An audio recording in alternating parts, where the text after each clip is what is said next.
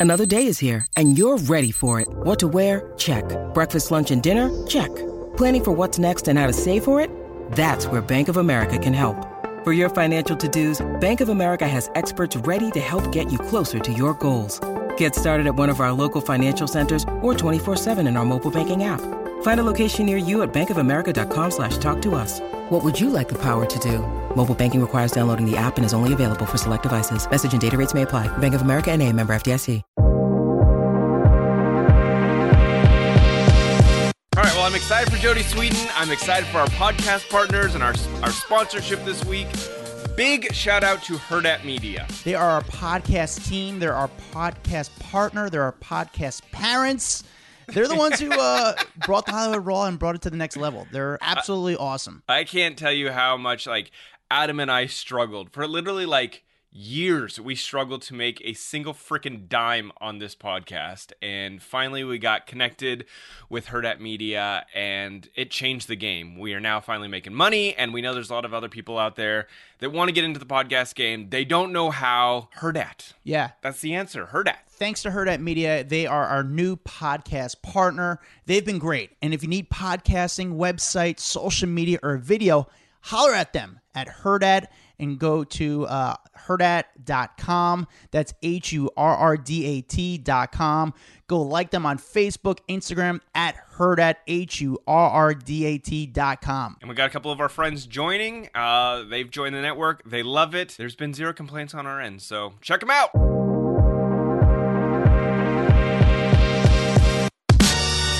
Hi, Dax. Hi, Adam. Imagine we just did a whole episode just in that kind of voice. That'd be insane. I can tell you, we get four downloads. We get like people that like started to download, realize we're idiots, and completely delete it. Yeah, yeah. Eight seconds in, everyone tuned off. Uh, awesome episode By the today. way- we got If you guys if you guys go to YouTube and watch the video of this, you have to see the shit job Adam has done with his backdrop. Yeah. It looks like he threw it over a curtain rod, and it's like pretty much. It looks like right. I'm talking in front of a shower curtain right now. Let me see if I can fix it. oh, it's so good, So bad. so Um, so funny. Yeah, it's pretty funny. Um, but uh, we got a really cool episode today. Jodie Sweetin is on today's episode, and uh, I'm really excited to talk to her because she was a big part of my childhood. She's probably one of my first crushes. You know, as far as Hollywood crushes, I mean, we all knew who she was, and Full It's House crazy how big that show was. Like you, Crazy. it was such a big show, and then obviously they had their reboot with Fuller House. Uh, but she's been famous literally our like our entire lives at this point. Yeah, is she? Man, I mean, I, I don't even know how many seasons that show was on. I don't know what, maybe seven years, eight years that show was on, and you still watch episodes. It just kind of Mm-hmm. It's on it's- all the time. It's on all the time. So I'm curious if she's like still kind of, you know, Raking in the dough? Yeah, yeah. Like I mean, know it was- residuals residuals are no joke. Like people make a lot of money off of residuals. Yes, but you know what? I think the business was different then. Like, you know, then all of a sudden Seinfeld and Friends and Frasier came out. Then those, the yeah, I think of like right after them is when shows start to really make money on residuals. Now I could be wrong, but I think the the, the industry changed. Um, but I'm just curious to talk to her. Hopefully, she has a cool perspective and cool vibe on, you know, Can Full we- bef- House and Full House, we- and Full House. Before we get into it, should we tell the background story of what happened this week be- between the last podcast and this one with Pitbull? Yes. Yes, Okay. yes, yes, yes. So, so we. I don't know if you guys saw the clip that was going around of uh, Pitbull talking about Britney Spears.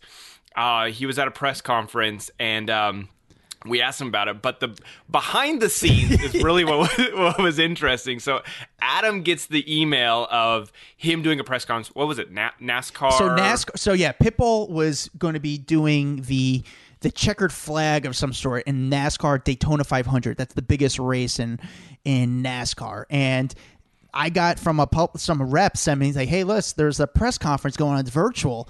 And I'm like, "Fuck, I gotta try to see if we could sneak in this somehow. Let's try to ask Pitbull a question." So I called Dax. I'm like, "Dax, you got to get on this press conference." And I, at first, Dax, you were like, "Adam, this is more I'm your like, style. like, Adam, you ambush your, press conferences." Like Adam, if you follow Adam on like TikTok or anything, the, the dude's fucking crazy. Like he does some crazy shit.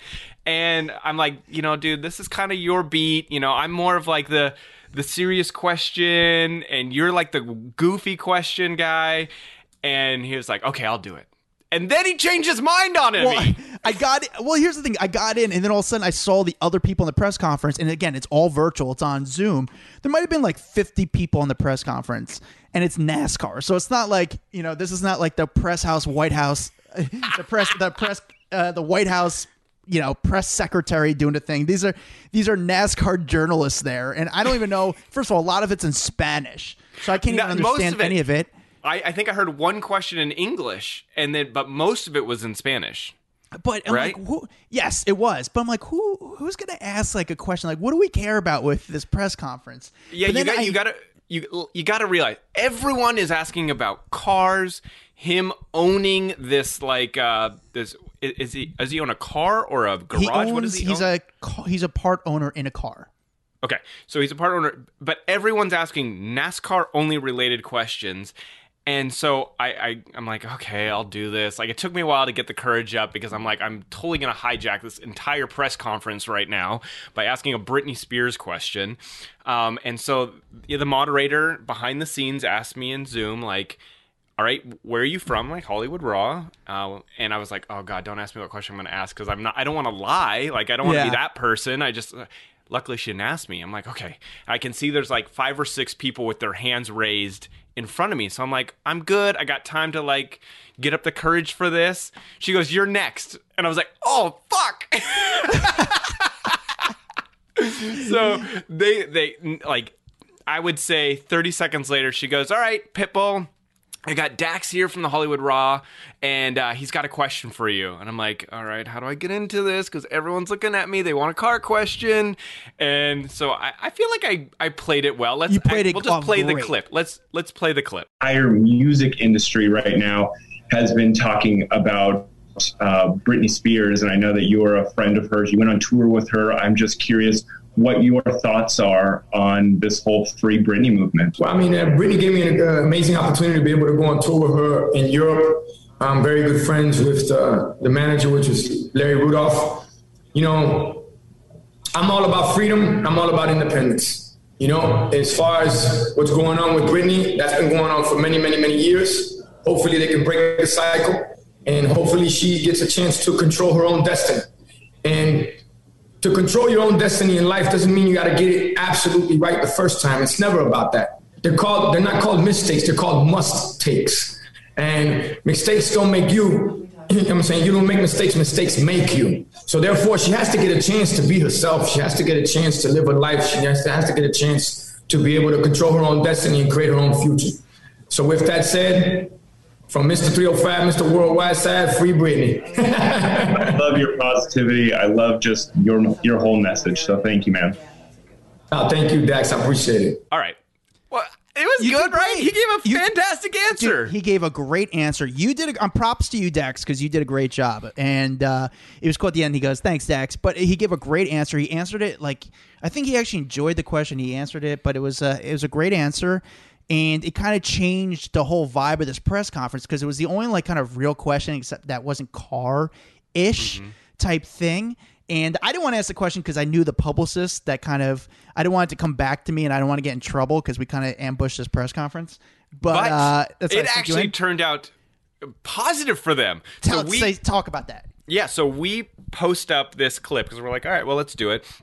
We post up a clip online, um, which, by the way, we couldn't actually record the Zoom because they disabled the record button from us. so we recorded on our phone, but we posted on Twitter and get this massive response. You know, Blew up. Pitbull, obviously, he knows Britney. They went on tour together. So him saying free Britney was just like this massive boost to the free Britney movement. And everyone's retweeting, everyone's commenting, and we get hundreds and hundreds and hundreds of retweets. And next thing you know, NASCAR put out the clip. They released the version of their, I mean, obviously cut my question out, but him talking about Britney Spears, to which in my mind, I'm going, they actually like the press and they wanted to continue it going. So even though we hijacked their inter or their their press conference, they clearly were happy with the way it turned out. Yeah.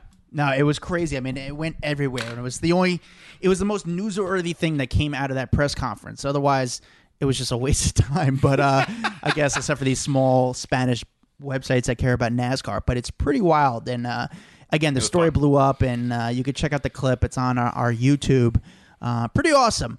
Um, Dax, right, you got a review? To to, yeah, we got a review. Um, I'm going to start posting them up so you can actually see them if you're on the YouTube page. Um, but like we always say, guys, please leave us reviews. It's the best thing you can do for the podcast. It helps with our algorithm, shoots us up the charts. So any review you can leave for us, we really appreciate it as long as it's five stars and it's positive. yeah, exactly. All right, what's so, review? today's uh, we got a review from BD192847 says excellent this podcast is the perfect mix of informative and hilarious. I love the guests and Adam and Dax are great hosts. Definitely recommended. So big shout out to Adam's mom for leaving that review. Thanks, mom. Thanks, Uh, yeah, that's No. great. So thank you again. That's the best thing you do to support this podcast is just leave a review, five stars only, and then leave us a good comment, and we're gonna put them on the podcast. We also do another thing. Um, do we want to talk about the? Uh, Yeah, I mean, roulette? we we've been doing roulette? this. Uh, yeah, we're going to do it for the first time today with Jodie, but we're doing this fan question roulette. We talked about it on the Pauly Shore episode where you guys submit questions for our guests. Obviously, you have no idea who we're going to be talking to, which makes it so much more fun, but you submit questions. We won't actually see the questions until we play them live for the guest. But what you'll do is you'll videotape yourself, say your name, say where you're from, and ask a question. We don't care what it is. It can be crazy, it can be funny, it can be just a normal question, whatever you want to say. It's just a way to kind of incorporate our fans into the podcast a little bit more. Send us a DM uh, on Instagram. You can send it to Hollywood Raw, and uh, we'll. Our producer will take that video, pop it in for us, and we'll watch it live with the guest for the first time. So, fan question roulette is what it's for. Yeah, you don't know the celebrity. Just ask a question, and we're gonna play it with the celebrity and let them answer the question. Have fun with it, enjoy it. Um, but we got a really cool uh, guest on the podcast today. Dax, tell us about our guest today. Yep. Our guest today is an author, an activist, podcaster, actress, and television personality who some of you feel that you grew up with, me me included, or maybe had a crush on, Adam included. She played Stephanie Tanner on Full House and Fuller House, Jodie Sweetin Yes. So obviously, Jodie, thank you so much for joining us. Uh, w- since we're all quarantined, what are you watching on TV right now? What's on your Netflix? What's on your DVR? What are you uh, obsessing over? Okay. So I I actually posted about this on my Instagram yesterday. I love creepy true crime, ghost hunters, all that weird kind of stuff. So uh, I just finished watching the um, the Hotel Cecil documentary about the Elisa Lam case. And because I live in LA, I have a friend that lives right around the corner from there. So we went down there yesterday and we're like taking pictures and stuff and really want to get into the building and like, I don't know, do a seance or something. But um we can't. But yeah, I've been watching that. I watch a lot of documentaries, true crime, um uh, a lot of social justice documentaries. Like I'm kind of a nerd like that when it comes to it. Like I don't watch a lot of comedy. I actually don't really watch any comedy, um, unless it's Arrested Development. But yeah, I, I've been watching a lot of documentaries lately. I do love that you are like fangirling out and going to the sets of these shows. Like, because that's something I would do. Like, you know, if I if I if I know that a movie set is there and it's like I just want to take a picture in front of like the Breaking Bad house or something like that because that to me is the dopest stuff. Well, I mean, this is like it's a it's the it's the hotel where like the Night Stalker stayed. It's the there was this other like serial killer there. Like I'm all into that stuff. So it was yeah, I'm really dark and weird. Um, but it was it was fun. I mean, you can't get into the building, but that's all right. Yeah. Dax, you know what I just did? I uh, last week I was in Savannah, Georgia, and all of a sudden I was just like, man, this looks like the first of all, Savannah is beautiful, so cool. And then I didn't even know. I was like, man, this looks like this is where they filmed Forrest Gump. And then I realized, like, yeah, this, and I was right around the corner from it. So I ran to where they filmed, where he sat on the bench. And the bench was a movie prop. It wasn't there. They brought it in for just the filming of it. So I sat there and took the photos, but the bench is now in the Savannah, Georgia Museum, which is, I was going to go there just to see the bench, but at least I went to the park. But I, I'm with you. Hey, and Savannah's beautiful. If you're the mayor of Savannah, Georgia, why would you not just put a bench there so that people can take photos of it? Why would you just have no bench, right? That's a good question, right? Like have a f- have a faux bench, have like a pretend bench that Yeah. people can sit on and pretend. Exactly. Have like a picture of of you know Forrest Gump sitting on there. You take a picture with it. I mean, they dropped the ball. Well, Isn't there like the Bubba Gump Shrimp Company or whatever? They have the bench out in front with like the statue of Yeah. the forest. Yeah, put one of those there. I'm with you. Bubble gum. Let's do it. Sponsor sponsor the party. So Jodie, you're obviously your your upbringing was unique. You know, it, it, was definitely unique because you you're an actress, and it's it's definitely more. Uh, it, it, was unique for for everyone else except for you because it was your that was your reality. How would you say your childhood was? My childhood was actually, you know, it was amazing. I ha- I was really fortunate in that my experience growing up on a set. Um, I was surrounded by wonderful people who are still my family to this day and not just the cast but some of the crew and directors and executive producers i mean they're people i've known 34 years of my life. I don't really have memories of my life before a lot of those people are in it. Um, and i loved it. It was it work? Yes. Are there sacrifices that have to be made that as a kid you're kind of like oh i don't you know like i can't go on all the field trips. I don't get to go to sixth grade camp or whatever. Sure. Sort of that feeling of being in, included and normal and whatever. Um, but i also was really fortunate in that our producers let me go to school in the mornings and come rehearse in the afternoons. So like three days a week i was in normal school. So i did have i'd say more so than a lot of other kids that grow up in this business a, a foot in real life. I went to public school. I you know I, I had normal friends. Um, I would go travel on weekends and do appearances, but you know, really, I just wanted to like throw a tennis ball up against my garage with some friends and play tag and rollerblade around my neighborhood. So it was this weird mix of really normal and also completely not. And because it was normal for me, like getting recognized and stuff like that, I was like, why do why do people care? Yeah. Like who gives a shit? Oh, sorry. No, oh, you can going. you yeah, can yeah, say all fine. the shit you want to say. Go for it. So I, uh, But like, I, you know, I never really gave a shit about being famous or or meeting other famous. But like, it wasn't. It's just normal. It was like work. It was just what you did. So it was always weird for me when people my age would get so freaked out meeting me. I was like, oh, I, oh, that's right. Yeah, like it's just my job and normal for me. But I guess other people it's not. yeah, your reality is your reality. It's yeah, uh, exactly. It was just that was what I did. I got up, I, and I and it was what I loved to do. So like some kids went and did gymnastics or played sports or whatever, and I went to set and I performed and I loved it. So that's interesting. Going to public school, I'm curious, how did the other kids treat you? Because we we've talked to so many actors and actresses on the podcast, and we get this like wide range of school was great for me and then school was tough because other kids were jealous and they didn't know how to respond to that jealousy so it was just like i'm just going to be mean because that's what kids do so i'm curious what your what your life was like can be assholes uh, they, know, and anything that makes you slightly different you know, in school is like cause for, you know, everyone to make fun of you for some stupid reason. Um, I would say it was both. You know, I had great friends. I had some really great girlfriends, normal friends, just, you know, we do sleepovers and stuff like that. But then, you know, the changing dynamics of elementary school and middle school, like, you know, as a girl, like this stuff just, just changes daily. You know who who's getting along with who who doesn't like who whose group are you in whatever. So being gone half the time i'd like be in one scenario with you know everybody i'd come back and it was like oh we don't oh we don't like her now. Oh we don't like me now. Oh wait what did i do? I didn't okay. Or just this weird jealousy stuff that you're like not because you're not there daily a, a part of it you feel sort of uh, like an outsider and then you know of course you get to middle school and no matter what, like middle school, I have a daughter in middle school right now and one going into it. It's the worst time of your life. Middle school is it's worse than high school. It's horrific. Like everyone is raging with these puberty hormones. Nobody understands what's going on. Everyone's just angry for no reason. Like they're just out of their mind. So going to a normal school like that, like yeah, I you know, people would throw shit at me walking by or or my first day of school like a ton of people followed me around because they were just like oh my god it's the girl from full house. But like my normal friends that came with me to the school from you know my elementary school were like dude this is weird. I was like yeah no shit.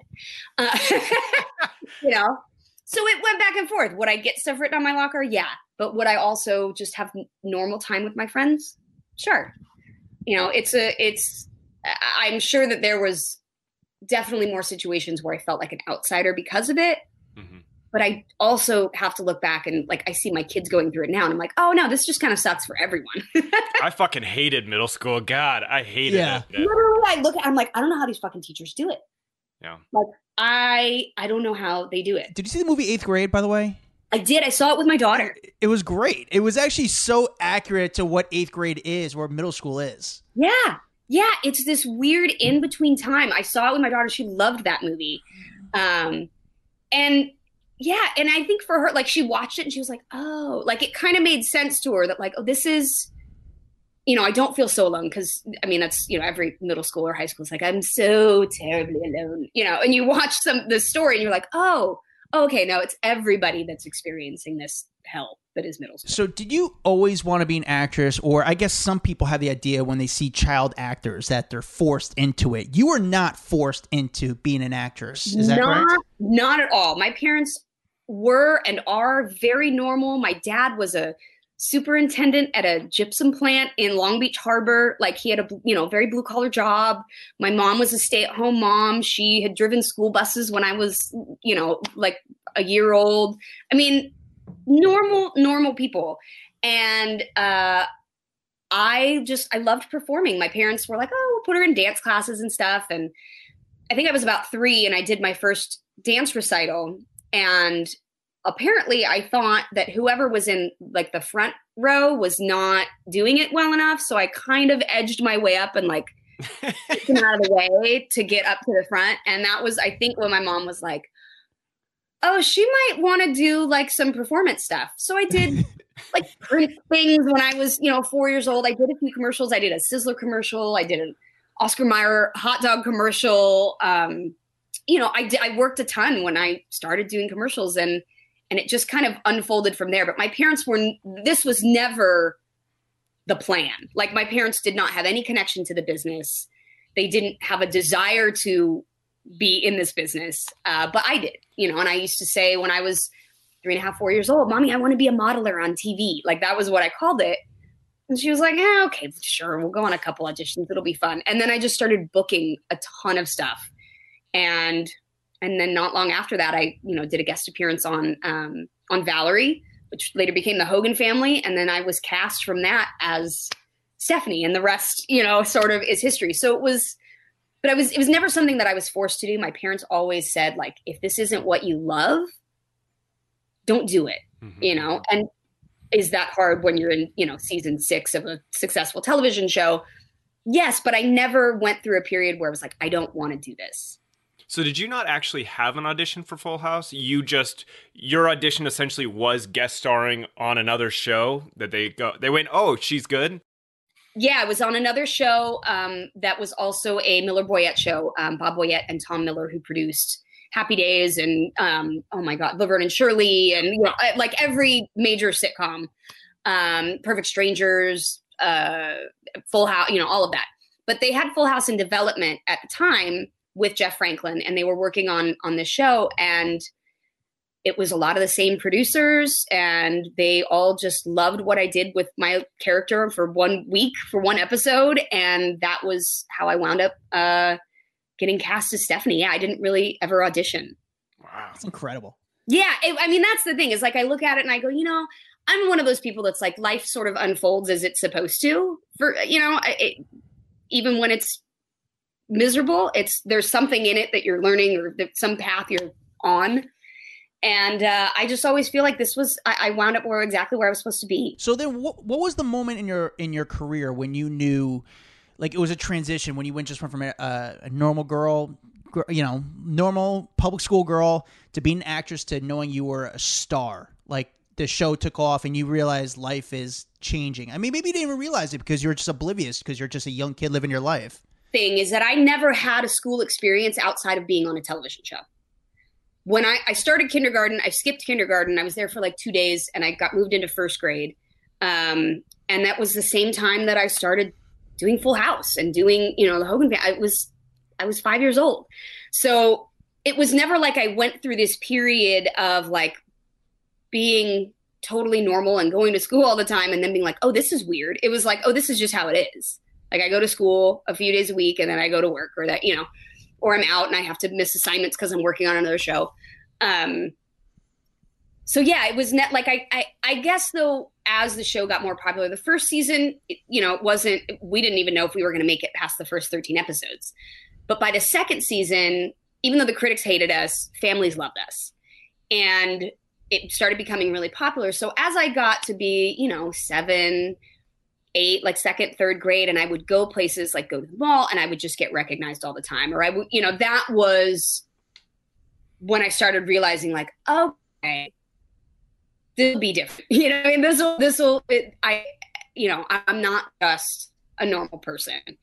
And that does, of course, add this extra layer of like constantly worrying about what you know the, what you what you're doing what you're saying what you're you know I, I knew as a kid like i couldn't necessarily have a meltdown like any other kid at the mall because people were watching Yeah. you know and it's part of the job but as a kid you're like well shit you know so it comes with its difficulties for sure but as i got older and realized i had less and less privacy um you know or like articles written about me there was an article about me in the in star magazine and i don't think i, I think i've never given them an interview since i was eight or nine and they wrote this complete bullshit article about how I was the most difficult on set. Like Bob Saget was trying to get me fired.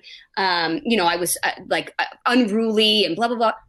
That was complete bullshit. Like I was such good friends with Bob and his family. I'd go home to his house on the weekends to spend time with his three daughters. Um, I was always like on time, knew my lines. Nobody on set would have ever said that I was a problem. And so, you know, you read that stuff about yourself when you're like eight or nine years old and you're like, but that's not true. But, but, you know, and you, you can't defend yourself. And now, I mean, I look at it, I'm so glad I didn't come up in the era of social media. Yeah, actually, that's I'm so curious about because like you're going to the mall and you're, you know, again, you were at that time cell phones weren't around. There wasn't the blogs. There wasn't all this stuff. So how how are people? What did people want out of you? What was you know, were they? I mean, do they whip out their big camera and take a Polaroid with you, or like what do they? People had cameras or whatever, but not all the time because it wasn't like you went to the mall with your camera in your pocket.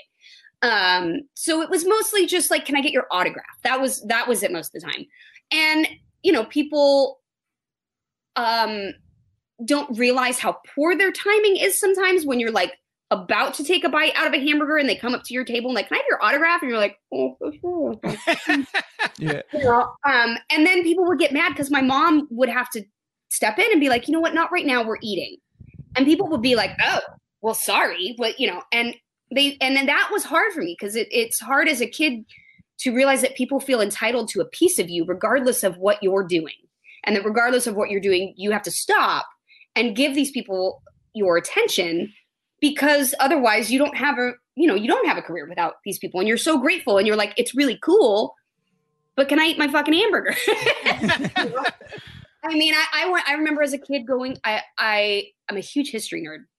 And i went to the smithsonian museum and i went to the museum of tolerance in, in washington d.c and i had to leave because there were so many school age kids there that it became such a problem for me to be there that I couldn't enjoy the experience and it was becoming disrupt disruptful for other people there that I had to leave. You know, and that would happen sometimes. That I mean, you know, mall appearances where I had to get ushered out a back door because too many people showed up and had to get swept off in a cop car and then you know it makes it on like the Des Moines news that I abandoned my fans and I was like they made me leave. know, but these are things that most like 10, 11 year old kids don't have to deal with. But it was you know, people would pass notes under the bathroom stall. Can I get your autograph? And I remember my mom losing it one time. No, she she is a child and she is in the bathroom. Like, leave her alone. you know, and I mean, like people do, and I and and even more so now with social media and with all that. It's like I get to invade your space because that's you. You have agreed to this. You have agreed that you have no privacy, and um, you know, as a kid, you're you're very conflicted by that. I feel like you are the perfect. So you've lived this life of like being famous since you were five years old.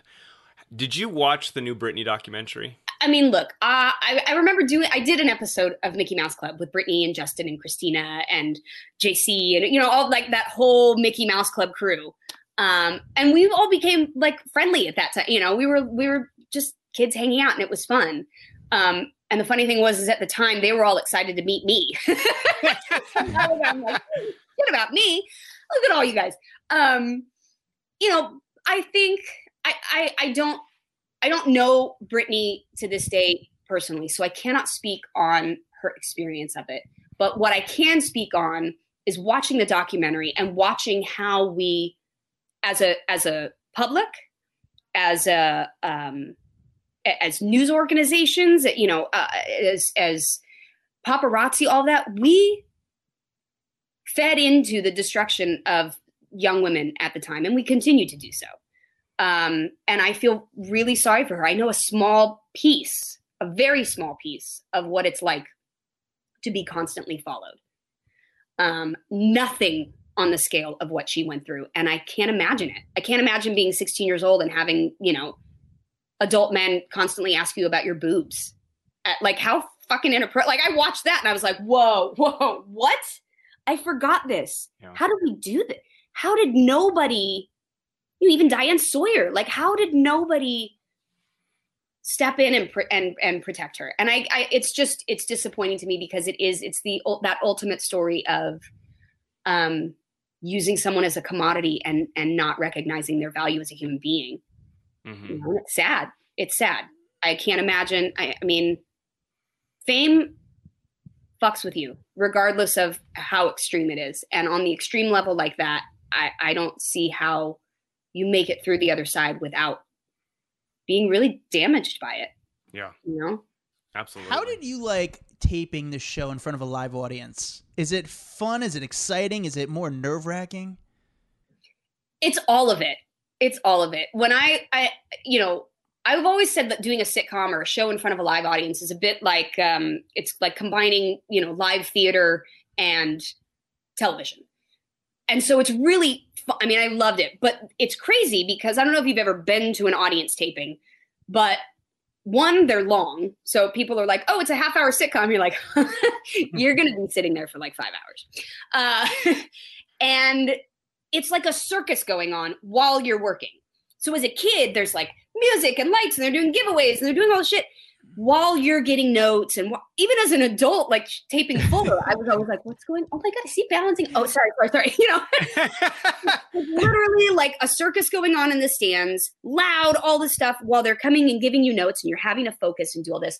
But it's so much fun. Like there's such an energy that you get from a live audience, and anyone who's ever done theater or sitcoms can tell you you feed off of it. You absolutely do. And it changes how you deliver lines. It cha- like you're in the moment and you're like, okay, I got to take more of a beat here. Like, oh, that joke landed and they really liked that. So, okay, well, I got, you know, and, and you have to really be on your toes because sometimes you think you're going to get a laugh and it's like, eh, you're like, oh, okay, you know, so it, it changes the rhythm and everything. So it's, it's, it's exciting it's exhilarating um, and i mean even you know doing fuller house i remember every time every time we would get ready to do the audience show like we'd do our intros we'd come out wave to the audience and then we'd be you know heading back to start our first scene. And i would be like oh my god i don't know what the fuck i'm doing. Like every time you know and and i did and it was fine and i had a great like it never that never you know i never just went oh my god it's all blank. Um but that that rush and that exhilaration of what if it is is i think part of that fun of walking the tightrope of doing live performance of like here we go you know? And and luckily it, the safety net of being able to be like i screwed that up. Can we do it again? Yeah i was gonna say was it was it hard to memorize lines? Because like this is a show that had a lot of child actors on it. So like is it hard for all these kids to memorize their lines? And do they ever have cue cards at all? It depends on the kid. Um i you know, I started reading at a very young age. I was read could read fully by about three and a half. Oh. Um, you could put a book down in front of me, and I could read and and mostly comprehend um, what whatever it was I was reading. So I, which was why I skipped first grade and stuff, or skipped kindergarten, and um, I was really lucky in that I loved reading. Uh, to this day, I am a voracious reader, and so for me, reading and memorizing was quite easy. I, I have a luckily I have a brain that you know would just sort of remember things and imprint it, and I could remember all the beats, everybody else's lines, what came next, what came first, what you know, um, and it wasn't really that difficult. But some kids don't take to it as easily. But I will say most kids memorize their lines better than the adults. One, because they're probably rehearsing it with their parents more than, than us adults are. And two, because, you know, I'm 39 and old and, and approaching senility now. So it's, I'm like, wait, what? Oh, yeah, yeah, yeah, yeah. My line, my line. That's What, funny. what is the episode that you look back and you're just like cringed out by? You know, I'll say there was one on Fuller House. it was I fucking hated this episode. This episode. It was I think it was the one uh, Steph gets in like a like an argument with Sudsy the clown. Now the guy playing the clown was hilarious and he was great. Like nothing against him. I just hated the storyline. I was like. It was one of those things where I was like, I'm becoming a mom. I think I'm, I think I was engaged to Jimmy at the time, maybe, or no, I don't think I was engaged at the time, but like, you know, I had all this other stuff going on, and I was like, and I'm fighting with a clown, you know. And I think that entire episode, I just, I was like snarky about it. But I, you know, look, you show up, you do your job, you do what it is, you give your notes, and at the end of the day, it, it's not my show. You know what I mean? It's it it is, but at the end of the day, I'm Stephanie. I say the lines, I do the thing, and I make it the best I can. But yeah, the Sudsy the Clown episode um, was that was a thing. And also, I believe there was one. Um, there was an. I mean, there's God. There's so many Full House episodes that were so silly and cheesy and wonderfully 80s, 90s sitcom. Sure. But I do think there was one where like Jesse did some crazy stunt and like drove a motorcycle along the edge of a thing. And I think it was like the parking structure at Sony Studios where we shot, but it was like, you know, supposed to be this thing Jesse did. And now looking back on it, I'm like, oh, was that like our Fonzie jump? Was that our jumping the shark? moment? Jump the Was shark, that we're it? gonna. Yeah. was that was that the shark? Jumping the Sony. And uh, I don't think it was. I, you know, we may have done it earlier or, or later, but I do think looking back on it now, like, was it groundbreaking comedy? No.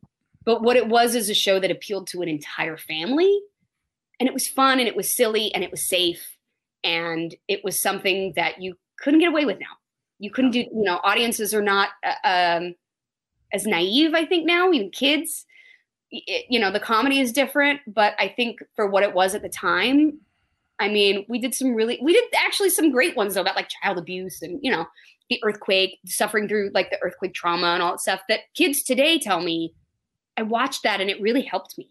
Or i watched that and i actually saw that my friend was being abused and i reported it. Or you know like it made an impact as cheesy or whatever it was, as it was it did make an impact you know so it's something that as silly as it was i'm very always very proud of So but I want to. the was a line.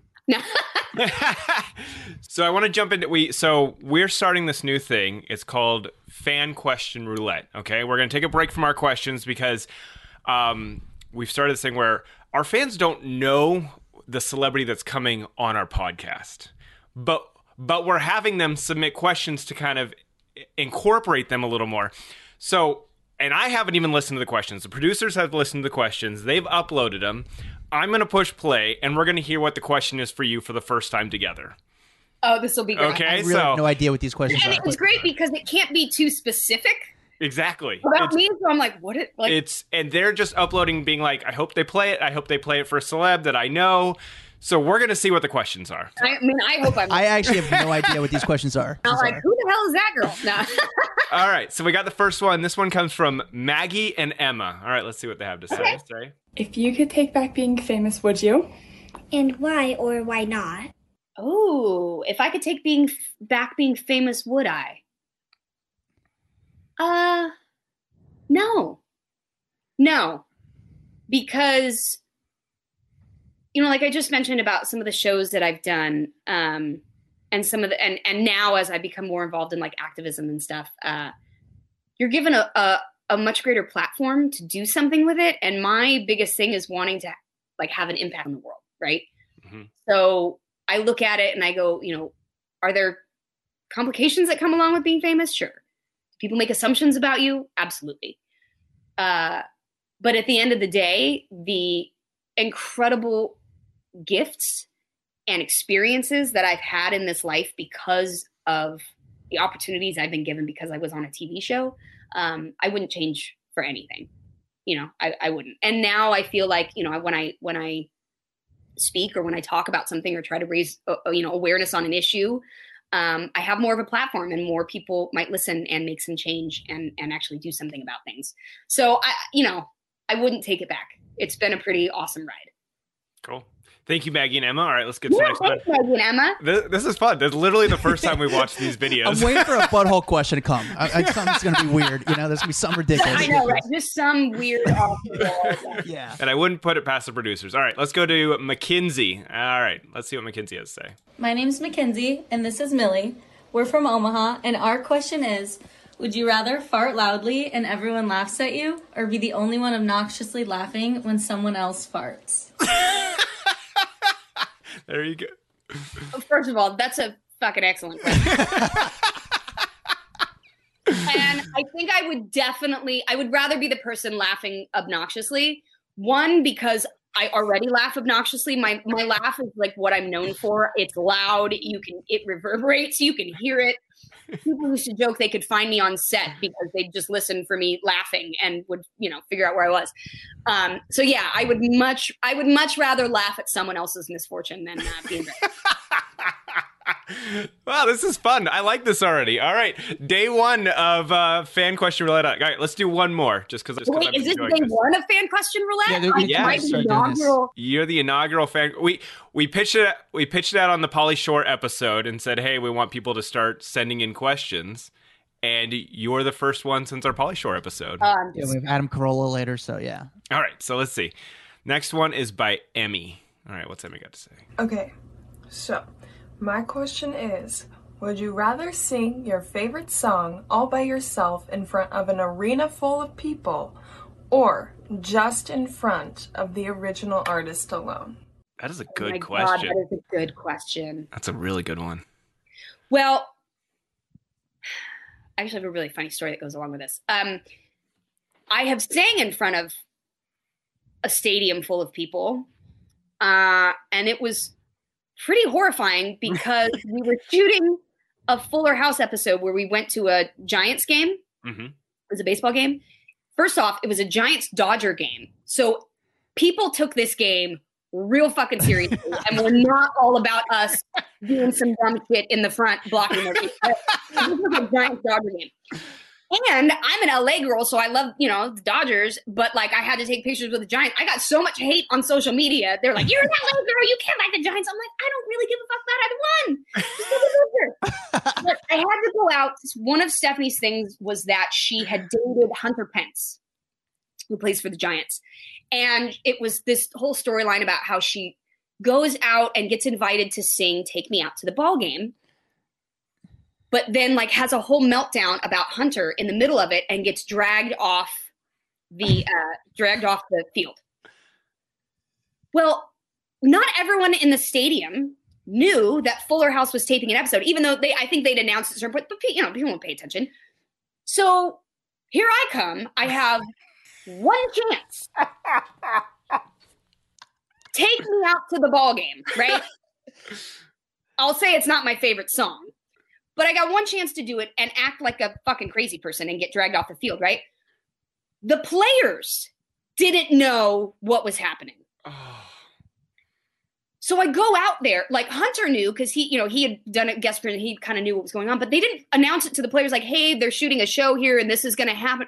So I go out, I sing the song, and then at the end I have a meltdown and like freak out, whatever, and I get dragged off of the field people are booing are losing their mind. Like what is wrong with this girl? And, and then the, i hear the players are mad. So one of the dodgers got pissed off um, that like somebody interrupted their game or like why is this show like it was this whole thing. It was so horrifying. So, so I think back on it now and I'm like, you know what? If I can if I can do that in front of a stadium full of people at a Giants Dodger game, I'll be all right. I can't believe that. I still think I'd rather sing in front of one person, but but I'd want to put my own spin on it. Oh my god, that sounds horrifying. By the way, yeah. Yeah, it was, I'm actually glad she asked that question because it's a story I never, I don't get to tell very often because it does come but it was probably one of the most embarrassing things that I've ever had to do for my job. you've had to shove that one back into the back part of your brain so you don't remember it. you know, and of course, like my my Fuller House cast and everybody is like stoked and clapping. They're all excited because you know I get to go out on the field. And the night before, they'd had a Fuller House night at the stadium, so you know it was we were all excited about it. And then I realized like everyone thinks I'm actually this crazy person. Well, did And they announce you like, as What am I Sweetin? What am I gonna lose now? So I just, you know, I leaned into it. they How- how did the- off the thing. H- How did the announcer of the stadium announce you though? Like, what was your name? Uh, I believe he announced it as Ste- like Stephanie Tanner coming to see because it was we had one For shot the it show. was live during the baseball game, and that's also terrifying too. It's like, okay, you have one chance to do this in front of like forty thousand people. Don't fuck up, you know. So funny. And I was gonna say because everyone at that baseball game is probably our age, so they know Stephanie Tanner. Well, a lot of people that did kind of know, but not everyone, and not the players, and that would like they were just so confused. Oh, I Poor love that so woman much. freaking out over Hunter Pence, and I was like, no, it's not. I okay. How are you and the other cast members? Are you guys like, you know, obviously it's a close family. It seems like for the most part, you guys have always had a really, really great relationship. Everyone talks super highly about it, you know, about each other. It, is it like a good bond with everyone? You guys super tight? like a ridiculously good bond. It's and it. I will say I don't know that there's probably any other casts of of TV shows uh, truly that are as close as a whole as we are. Um, I mean, Candace and Andrea are two of my best girlfriends. We've gone on, you know, girls' weekend trips together, and we do, you know, we go out to dinner. We see Jeff Franklin all this, like, and it's not just the cast, but it's parts of our crew, our executive producer. Like, we are so tight knit. Um, you know, we've gone to every single wedding, funeral, you know, graduation, baby shower, like all of, or helped plan them. Some, you know, Candace was a, a matron of honor my first wedding. Her daughter was my flower girl. Like, you know, th- th- it is a close, close knit family that, um, you know, and we love each other. We love each other, and we've, you know, we've fought like family. We have argued, you know, there's any group of people that love each other this much. We go through our ups and downs, but I don't think there's never a moment that any of us ever think that we have lost our place in that family. Do you, do you ever get sick of being asked about the Olsen twins? I always wonder that because they their fame is so big or got so big that I got to imagine the amount of questions you've had about the Olsen twins over the last 20 years is insane. Yeah, and you know it was fun at the by the end of the press tour when like the first the show first came out and it was ev- like every question was like why why aren't the Olsen twins on? And I was like why? And I finally like at the end I'd be like why do you give a shit? Like, you know, would ask them that, and they would be like, and Candace and Andrea would look at me. I was like what? I mean I'm just yeah, like who cares? It's not they're not on they're not on the show. Why are we talking about somebody that's not on the show? you know. And it wasn't like anything bad against them. I've no, you know, I haven't talked to them in years. To be honest, they have gone off and done their thing, and like, great, awesome. We were really close as kids, but you know, they were like six, seven, eight years old. There are people that I knew when I was six, seven, eight that I don't talk to anymore. It doesn't mean I was less close with them at that age. It just means we grew apart. Yeah. So, you know, I, I was, I just think it's interesting how people um, were so focused on them not being there um, because there was so, you know, it was obvious it was a story, it was a thing. Why didn't they want to be there? What I'm like, I don't know. I think I it's because they're they're think fashion designers. Why the fuck do they want to be on this show? You know? I think it's because they're so elusive that everyone is like constantly craving more attention. Like almost their reluctance to be out in public, I think makes them even more of a desirable target for people to find out about. and again, it goes back to that whole Britney thing. Like their entire life has been dissected and publicized and, you know, uh, consumed by people. Of course, they don't want to go out and do it more. And, you know, they acted when they were kids. They were little kids. They've grown up now. They, maybe they don't want to do it anymore. You know, it's like a Could kid you- that played soccer when they were seven years old. Like, you know, at 25, you're like, why aren't you playing soccer anymore? I don't know. Like, I was six. Who cares? So I had this I had this crazy talent that I could actually tell who was who?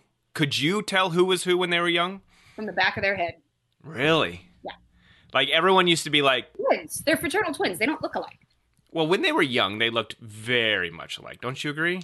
No, I mean, I knew them so well. I mean, I've known them since they were nine months old.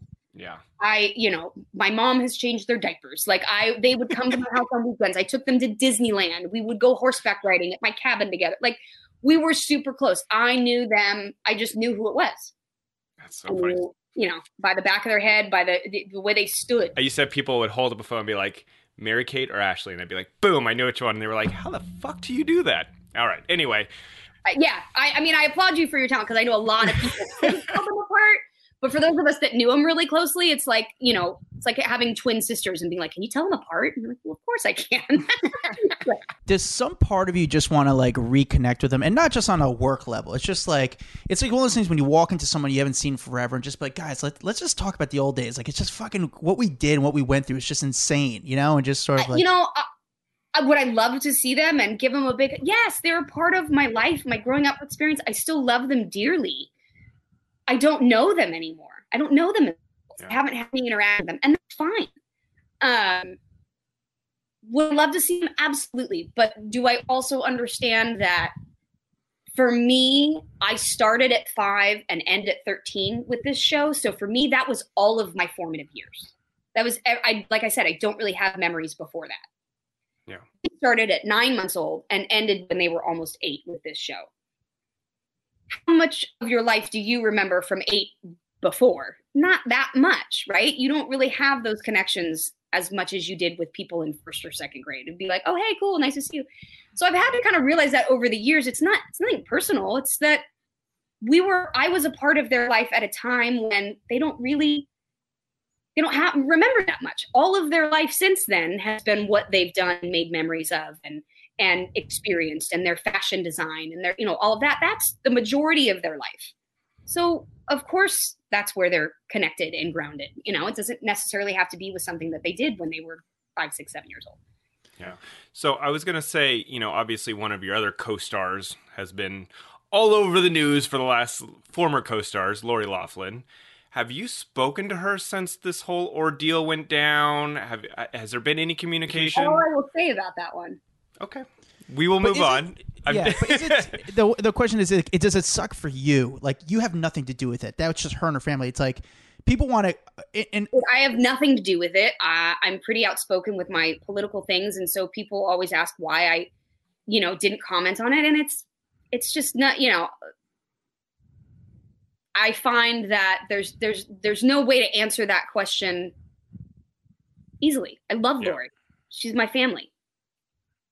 You know, And I, th- I feel that you can you can love people and they can make decisions that affect them personally, but it doesn't mean that it needs to affect your personal relationship with them. It doesn't. It was- for more, more so i think it was that you know it was disappointing because we all loved her and she has been such a part of our family that not having her there at the end was an understandable political decision but you know we wanted everybody there so but that's about all i'll say about it you know i have i have thoughts and feelings but well So let's take a look back. Actually, Full House ends. You know, this is the original Full House, the first time you did, not Fuller House or Full House.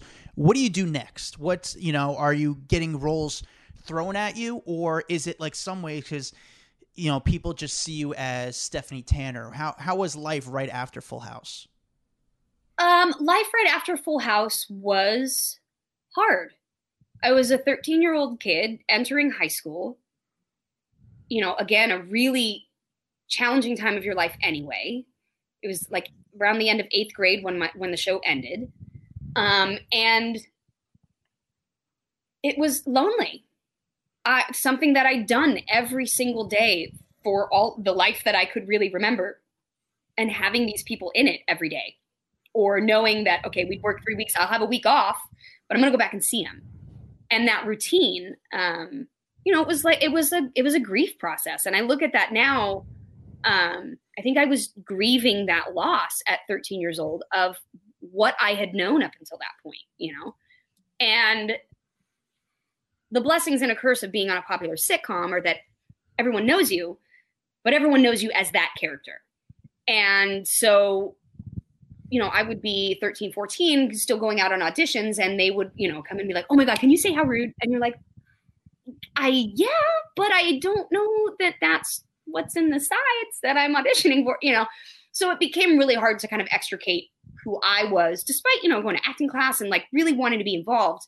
I went to a performing arts high school for musical theater, you know, I did all that. Um, uh, it, it was really challenging. And I think at that point, I also was at a place where I didn't know how committed I wanted to be to giving up that bit of my normal high school experience. Yeah. You know, I think it came at a time and I was auditioning and then I was like, but I don't I just want to go to, like I want to go to school all day. As weird as that sounds, but you know, entering ninth grade, I I my experience was like going to school till noon most of the time and leaving at lunch. I didn't have the lunchtime hangout. I didn't have, you know, fifth or sixth period. I didn't go to do all these things that a lot of normal kids did. So I think it was both a, a, place where I couldn't get seen as anything else other than Stephanie Tanner. And also, I think I just wanted to be normal for a little while and go to my performing arts school and do musical theater and dance and have that experience for a while. Um, but you know, even now, it's it, it, it, Stephanie will always be what I'm known for, and I'm grateful for that. But I do hope, you know, I, I I can do a lot of other things. And I do hope that at some point I get to show that. Yeah. You know?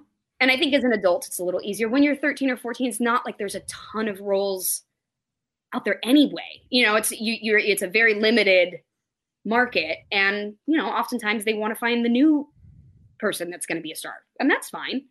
I'm grateful that I got to have a normal experience a little bit. Um, but yeah, it was difficult. It was difficult to be seen as anything other than, you know, the cute little girl with curly hair. I, I got to imagine that is a tough time because high school, again, goes back to middle school and high school. Tough time to be someone, but tough time to also be someone in the spotlight. How how do you how does someone like yourself deal with people coming into your life because i feel that when you're in the spotlight people come in for the wrong reasons or the wrong motives how do you weed those people out and go they're just trying to be my friend because of Stephanie, or they're trying to be my friend because of Jodie? Well, I think, you know, in a lot of ways, that becomes pretty obvious pretty quick. Uh, where people, where you're like, why are you asking all these full house questions? Why aren't you worrying about the math homework? Why aren't you, you know what I mean? Like, why are you asking me only about that? Or why do you only want to ask about the people that I know? Um, so it became kind of easy to differentiate that. And being that my all of my social experiences for most of my life were f- framed within that, I had to learn to discern that. Um, I will say I probably wasn't great at it even through my 20s. I'm a person who I naturally want to believe in the best in people and trust people. And I, because I don't give a shit about fame or like what's connected to it, I assume that most people feel like that. And then it's always that rude awakening when you're like, Oh no. Okay, so you're telling my business to people because I okay, got it. Yeah, you're you're kind of not my friend that I thought you were. Yeah. Um, but it, you know, it, you learn to do it over the years, and I think as I've gotten older, I've just gotten a little more protective. But now I see it. The hard part is I see it with my kids. You know, my kids tell me all the time that people want to become friends with them because of who their mom is, and it breaks my heart because I remember that as my own experience, but I can't protect it I can't protect them from it. Yeah. You know, and at the same time, they're like, oh, it's kind of cool. But are these people really my friends? And it's, I, and I'm like, I, I understand that. I know what that feeling is like, you know, and it's different to see your kids go through it in sort of a distant way. Mm-hmm. How did boys treat you?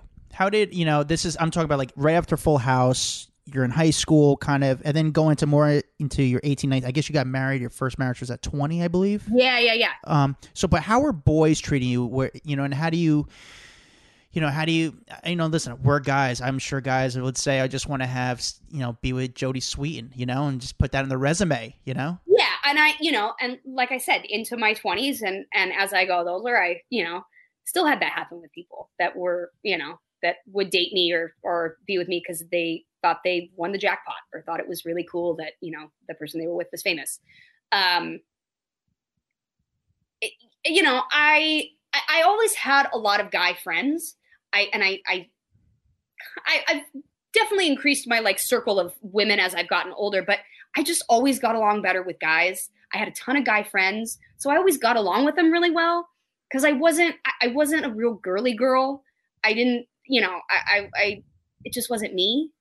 So most of my friends were guys, and I think because of that, I had a little bit easier of a time to relate to them. And guys are also, I'd say, for the most part, not as good at hiding their weird jealousy intentions sort of you know what i mean like mm-hmm. it becomes pretty obvious girls will be like oh i'm gonna be your best friend and they'll do that whether you're famous or not and you know kind of try and drag you down um but boys i mean i you know i had like boyfriends in high school and i you know it wasn't ever i don't think it was ever more Diff- yeah, I don't think it was ever like more difficult, but I also think I I mean I definitely learned some hard lessons along the way, but probably more so in my in my 20s. So saying learning your lessons, what advice would you give to someone who is becoming or has become famous at a young age? Things that you've learned uh, you know, obviously there's been public struggles and that kind of stuff that you've gone through, but what would what advice would you give to someone growing up in the spotlight? Um remember that this all goes away.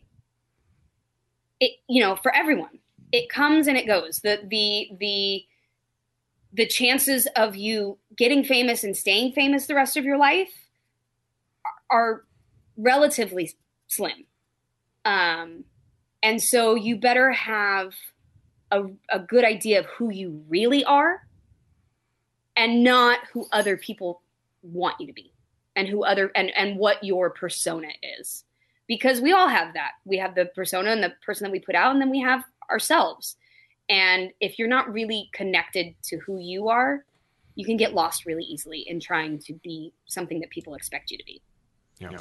How do you deal with like since you are a public figure, you know, and I know you don't give a shit about being a celebrity, but you are a public figure, and you know some of the things that go with being a public figure, people know your salary, so people always like, oh man, you're you, you don't have to work another day in your life, or they people might assume where. Well, I think people assume they know my salary, but anyone who's worked for Netflix is probably like, yeah, it's not what. You like, Look, this is not the days of ABC television. You know, everybody's making a million dollars on Friends. Um, it's weird, you know, people assume that I live in Beverly Hills in some gated house and where I'm like, I rent my house, I have a normal life, my kids go to, you know, regular school, like I don't live some lavish lifestyle, you know, I haven't been working a ton because of the pandemic, so I'm like, look, we're using some coupons, we're, you know what I mean? Like, like, I mean, maybe not coupon. I'm not coupon clipping, but like, but I definitely am like, can I get 25% off of something if I buy it? You know? Sure. I, I live a really normal life. But here's the thing: is do you ever feel the pressure because, like, people? Let's just say you're a waitress. They're they're working. They're on your table because who you are. You have to give more than twenty percent as a tip. You know, because you feel. yeah, I mean, I think people always assume that. I mean, look, uh, but in between working as an actress, you know, I worked in the field of drug and alcohol treatment for about six years which I commend you for doing that because I, you've been very public about that. You wrote about that in your book, and uh, props to you for being so open and honest about that. I think it was very refreshing and very cool. And I, you know, if I weren't in acting, I probably would have continued on in, in my schooling there and become a therapist, or you know, continued working as a director of operations for different um, facilities. And you know, I started working as a tech at a place, taking out the trash and washing the dishes for clients. And, you know, when clients would figure out who I was, they were like, why are you here? And I was like, why wouldn't I be? It's just a job. So I, I, have, I have to have a job, right? I have to have something that I want to do. And I worked my way up in that because I loved it. And I was, I didn't have any, I don't have any expectation or, or ego about having to put in work or going back and having a quote unquote normal job. You know, we all got to pay our bills at some point. So you know, it is what it is. But I do think people, I mean, I know even in my comments, you know, when I talk about, you know, different political stuff or raising awareness for this, people like, well, why don't you just, you know, buy this or why don't you just invest? And I'm like, if I could, I would. but I don't have the money. I, I, wish I lived the life that you think I do.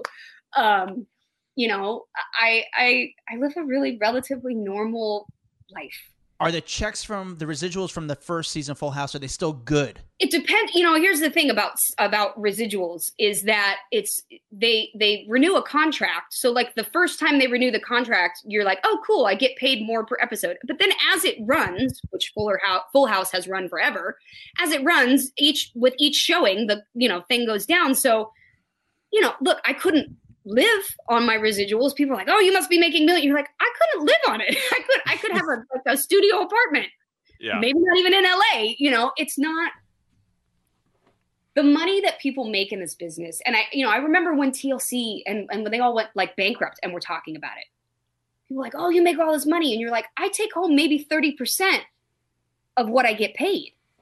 Taxes, managers, attorneys, agents, publicists, that everybody gets some of it.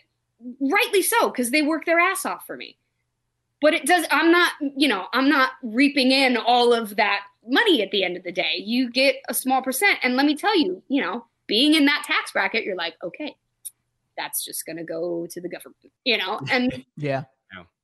it- So you know, interesting. I, I, I it's think it's actually my fascinating. experience with finances is way more normal than people think. Like, I have worked and been like, I don't know how I'm going to make rent this month.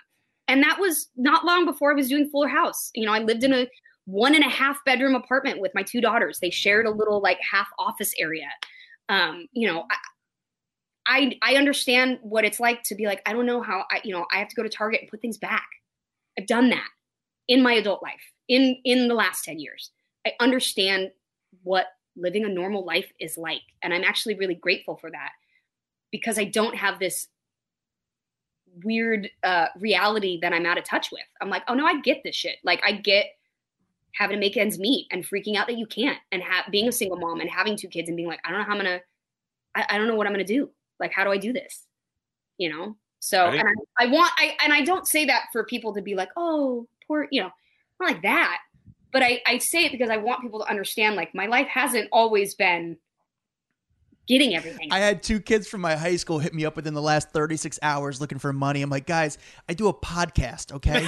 Everyone has a podcast. you have a podcast. I'm like, have you if you think that I'm making like, you know, you're not making all this money off. I'm not Joe Rogan. Let's put it that way. You know, it's, what I, it's a passion project. I love to do it and it's fun, but I'm not in it for the money.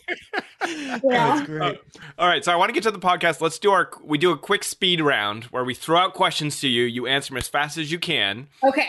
and then uh, and then we'll get onto your podcast because I really want to talk about your podcast. So All right. here, I'm going to start the speed All right. round starting now. What do you own from the set of Full House? I have uh, the head of the sea, that weird sea pappy that's in the living room, that weird Yeah. statue.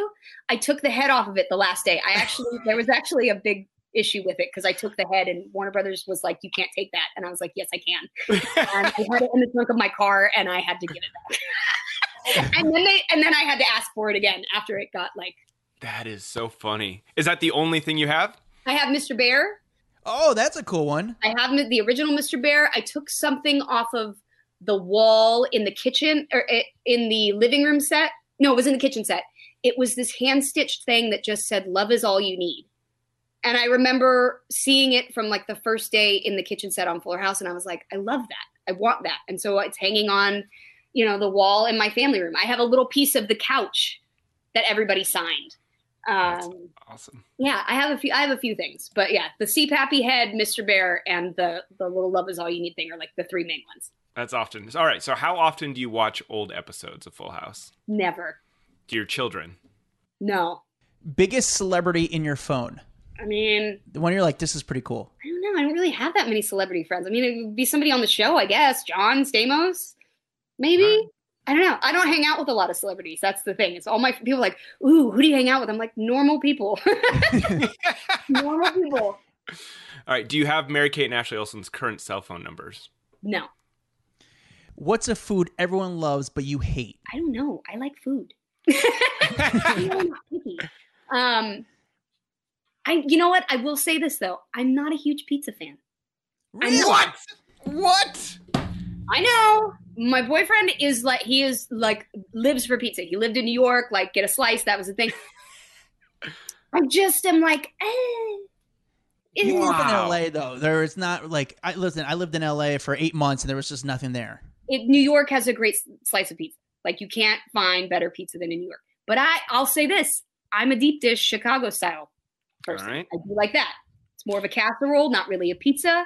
But I do like Gino's uh, here, it, like in LA. There's a Gino's East, and I can get some good deep dish from there. All right. So what I've learned during this podcast is you were extremely smart growing up. Do you remember your SAT score?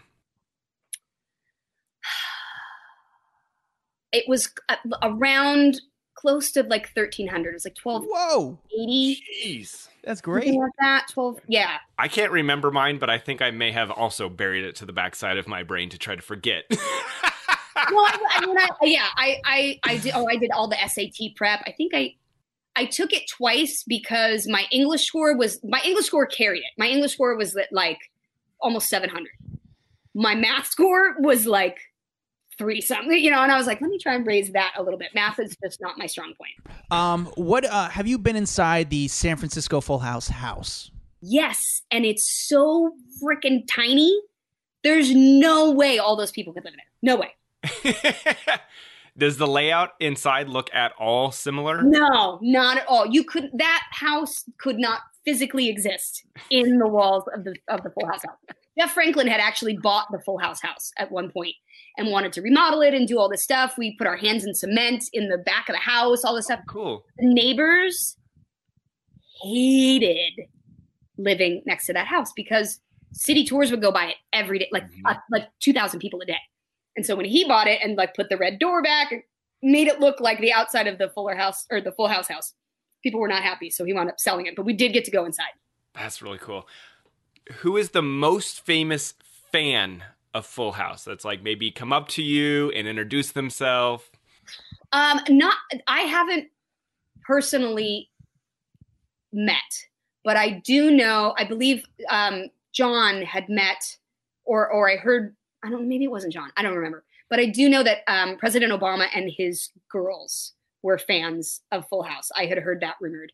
Um, I went to visit the White House at one point. I think when Clinton was president, and Chelsea wasn't at the house, but I guess wanted to meet me and was really bummed that she couldn't come say hi. So you know, I always feel like, oh, made it up there. You know. That's awesome. That's so cool. Being in the White House is pretty much as big as you can get. So nice. So All right, let, Tell us let's about get- your podcast. Yeah. Yeah. yeah, yeah, It's obviously your podcast is really cool. It's doing really well. Uh, never thought I'd say this is the name of the podcast. What can people expect from this podcast? Um, well, as my mom says, if you don't like profanity, it's not the show for you. my poor mother listens. Um, no, it is, it's me and my best friend, Celia Behar, who she is also uh, a therapist and, um, she is a life coach and she works, she is not my life coach. Um, not that she's not great, but we're just friends. But we're both um, moms. We had been single moms and our daughters are the same age and friends and we just take a really raw funny look at parenting. And you know we came up with never thought i'd say this because we realized that as you become a parent things come out of your mouth. You know don't put that crayon up the cat's butt. Like i never never thought in a million years that would be a sentence that i'd have to form to another human being and say don't do that you know? Or like no, you don't need to go in the bathroom while your sister's pooping. Like, can you please, you know, things that just seem like pretty fucking normal stuff. And as a parent, these things come up all the time. You're like, I didn't, oh my God, I didn't think I'd have to say this. I, I don't know what to do in this situation. You know, and we deal with every, we deal with mostly funny stuff and silly, but we also deal with a lot of things. Um, you know, we deal with, we've dealt with suicide. We've dealt with school shootings. Um, you know, I never thought I'd have to say to my kids, if you hear shots fired at your school, run and hide. Yeah. You know, um, there's a lot of things as a parent that you that you don't think you'd ha- ever have to say, but we are, I'd say, 95 percent completely irreverent, totally inappropriate.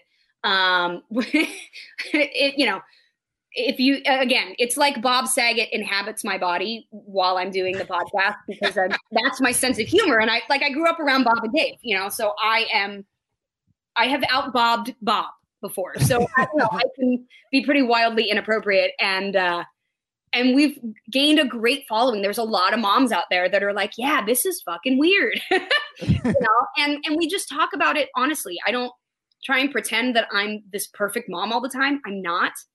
Especially in this pandemic, I have screamed and lost my mind. My kids have screamed and lost their mind. Like parenting isn't easy. It's not pretty. It's not, you know, I don't post the perfect pictures on Instagram because no one wants to get in my pictures on Instagram now because I have two middle schoolers. So right. Although my daughter, my older daughter is now like, ooh, I want to be in it. Like, I'm like, yeah, I see you. That's so funny. Parenting is fucking hard, dude. Adam, you don't understand. It. Adam's not a parent, not yet.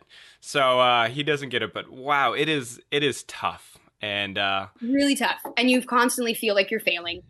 And you have small successes and that's what keeps you going. You know, you, it's parenting is 90% trying to like just make sure your kids aren't assholes. Like I tell them all the time, like that's my job is to just not raised assholes. That's it. That's I'm that's what I'm hoping for. Is the best out of this that when you go into the world, you know how to treat others, you stand up for other people, you know how to do what's right. But learning that, I think, you know, we all forget like learning how to do that is super messy. It's super messy. I think the hard part that I feel like I with my kids, it's like you want them to have, you know, like self-esteem. You want them to like believe in themselves. But then you're like, but don't be arrogant. You know, like no one wants an arrogant person in their life. but like, I mean, parenting is all about like finding the middle ground, right? Like yeah. it's you know, it, there's so many swings, and you're dealing with a whole other human. And I know as a parent, when my kids were younger, now I think I'm a little bit better about it. But I, you know, you don't think about it. You're like, oh, like yeah i made this human and this human is from me and of me but they aren't me so they're having their own human experience and their own thoughts and their own perceptions of of the world around them that i don't know and so i'm having to you know deal with all of that thinking that they're going to be just like me and they're not yeah oh, i like it I, I think it's a uh, fascinating look or, or fascinating twist on podcasting because I feel like there's a lot of parents out there. Like you said, you feel like you're always doing it wrong. You feel like you're not doing it right. So having a podcast to go and listen to and hearing other people talk about the exact same issues that you're going through, I think is great. And I'm assuming it's not just for mothers, right? Right. And we try to bring awareness about that too. Like it's, you know, uh, we had uh, Cat Zingano on our show recently, who um, is one of the uh, top UFC female fighters, and her um, husband had committed suicide, and it was a really tragic, awful thing. And it really, fit, you know, we talked about that. Like, what is it like as a mom to have to go through that with your kids? Um, you know, I I'm really proud of the podcast because we don't we don't leave anything out. We don't, you know, we we've talked about racial justice issues. We've talked about you know homeschooling and that it's or not homeschooling uh, distance learning and how it sucks and i yeah i have completely failed on that front and and yeah it is what it is you know but just being real about stuff i think moms i know as a mom myself like i love reading articles where it's like everyone's losing it at this point i'm like oh god thank you so like to hear somebody talk about it is such a relief because yeah. you do feel crazy you feel like my kids are the only ones that are out of their mind. And then you hear other parents and you go, oh no, they're all little crazy people. True, okay. True, true, true, true. Well, I know we've kept you way longer than we said we would, but you were such a fascinating person. No, no, no. This is this. We love it. We love when people stay longer and they're not like looking at their watch every two seconds to get off. Um, really, you fascinating. I'm home, just chilling, hanging with you guys. So you know, thank you for having me. Otherwise, I'm just talking to my dog, and she's really not. Interested. well, make, so sure, make, sure, you follow, follow. Jodie Sweetin. Yeah, uh, at Jodie Sweetin uh, and stay up to date with Jodie and check out her podcast. Uh, Never thought I'd say this. Yeah, you can uh, follow us at Never Thought I'd Say This as well for the podcast. Perfect, perfect. Um, yes, thank you again. We really appreciate it. You just have just good energy, but a good vibe and a good perspective on your past, you know, and I, I, it's just fun to hear your stories and hear you talk about it and how you're just you're very grateful for it. And I think it comes across that definitely we you know it's just excited to hear your journey because it's definitely fun. We grew up with you, so it's just cool. No, I, I I'm incredibly grateful for my journey, all of it. You know, ups, downs, whatever. It's completely made me the person that I am today, and I always encourage people to share their stories. That's one of the things I always talk about is like share your story, share your humanness share you know both your successes and your failures because we all have them and you know if we live in this world where we think that nobody fails or that nobody does anything wrong then you know we're giving ourselves an unrealistic expectation so i try to just be as real and human as possible because it's at the end of the day that's all i am Uh, she was great. I liked her. I mean, I feel like I we say liked her that a with. lot. listen, we say that shit with like everyone, but I think it's because we're like the time that we're spending with these people. It's like really enjoyable. Like I, I actually walk away being like, I didn't know much about Jodie before. You know, obviously she's been famous my entire life. I grew up watching Full House, but like getting that hour to chat with her, I really like it. I, I enjoyed our conversation. you knew Stephanie Tanner, but you didn't know Jodie Sweetin, and like you're like, fuck, Jodie's cool. Like you know, like it's just she's a cool chick. She she gets it. She understands the the scenario, and her again, like I said in the beginning, her reality is just different than our reality, but she has a great perspective on. Full House. She has a great perspective on Hollywood. Like this is just what she does, and I respect that. You know, again, we always say what was the big takeaway. I just like how she talks about. It's like I'm just working. Like you know, like this was a job. Like I have to work. I got to pay my bills. And I was like not uh, sugarcoating. There's so many celebs out there that maybe like you know, they're not on a TV show currently, but they're like still put out that allure of like, oh, I'm still making money. And she's like, fuck that. Like, I'm shopping at Target just like everyone else. I love that about her. Yeah, it's just fun. It's cool, and I she doesn't. She doesn't have a negative.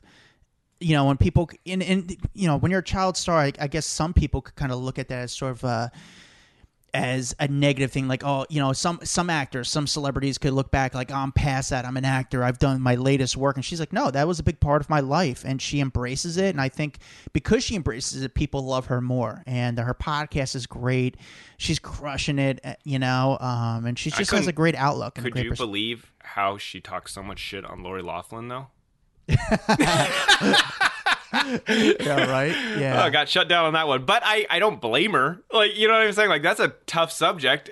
Even asking the question, I'm like, never know where this question's going to go, but might as well ask it. you have to throw it as a as for our job we have to ask it unfortunately and we sort of know what the answer is going to be you know like she's not going to say anything first of all it's sad that we have to ask that because we will get shitted on if we don't but Mm-hmm. yet again it's like she what is she going to say it's it But I think it's also it's a I shitty think people- situation People expect us to ask difficult questions, but I think we do it in a tactful way that we don't put people off. You know what I'm True. saying? Like, I, I, I, I don't feel like she was annoyed. I don't feel like she like no was upset. She's just like, oh, I'm not going to answer that one. Like, Yeah, we- I appreciate you guys asking, but I'm not going to answer it. Yeah, we gave a platform if she wanted to. She chose not to, and I totally respect that. I totally get it. I totally understand it.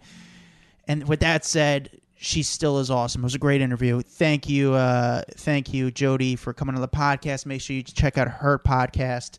Um, guys, you can find this whole interview, the video portion, on YouTube. We also make uh, clips we put on TikTok, Facebook, Triller, Instagram, Twitter, everything. Uh, you know, check us out. You can add the Hollywood Raw podcast on all those platforms. You can find me at, at Adam Glyn, G L Y N. You can find Dax Holt at D A X H O L T. And we'll see you guys later. A Huda Media Production.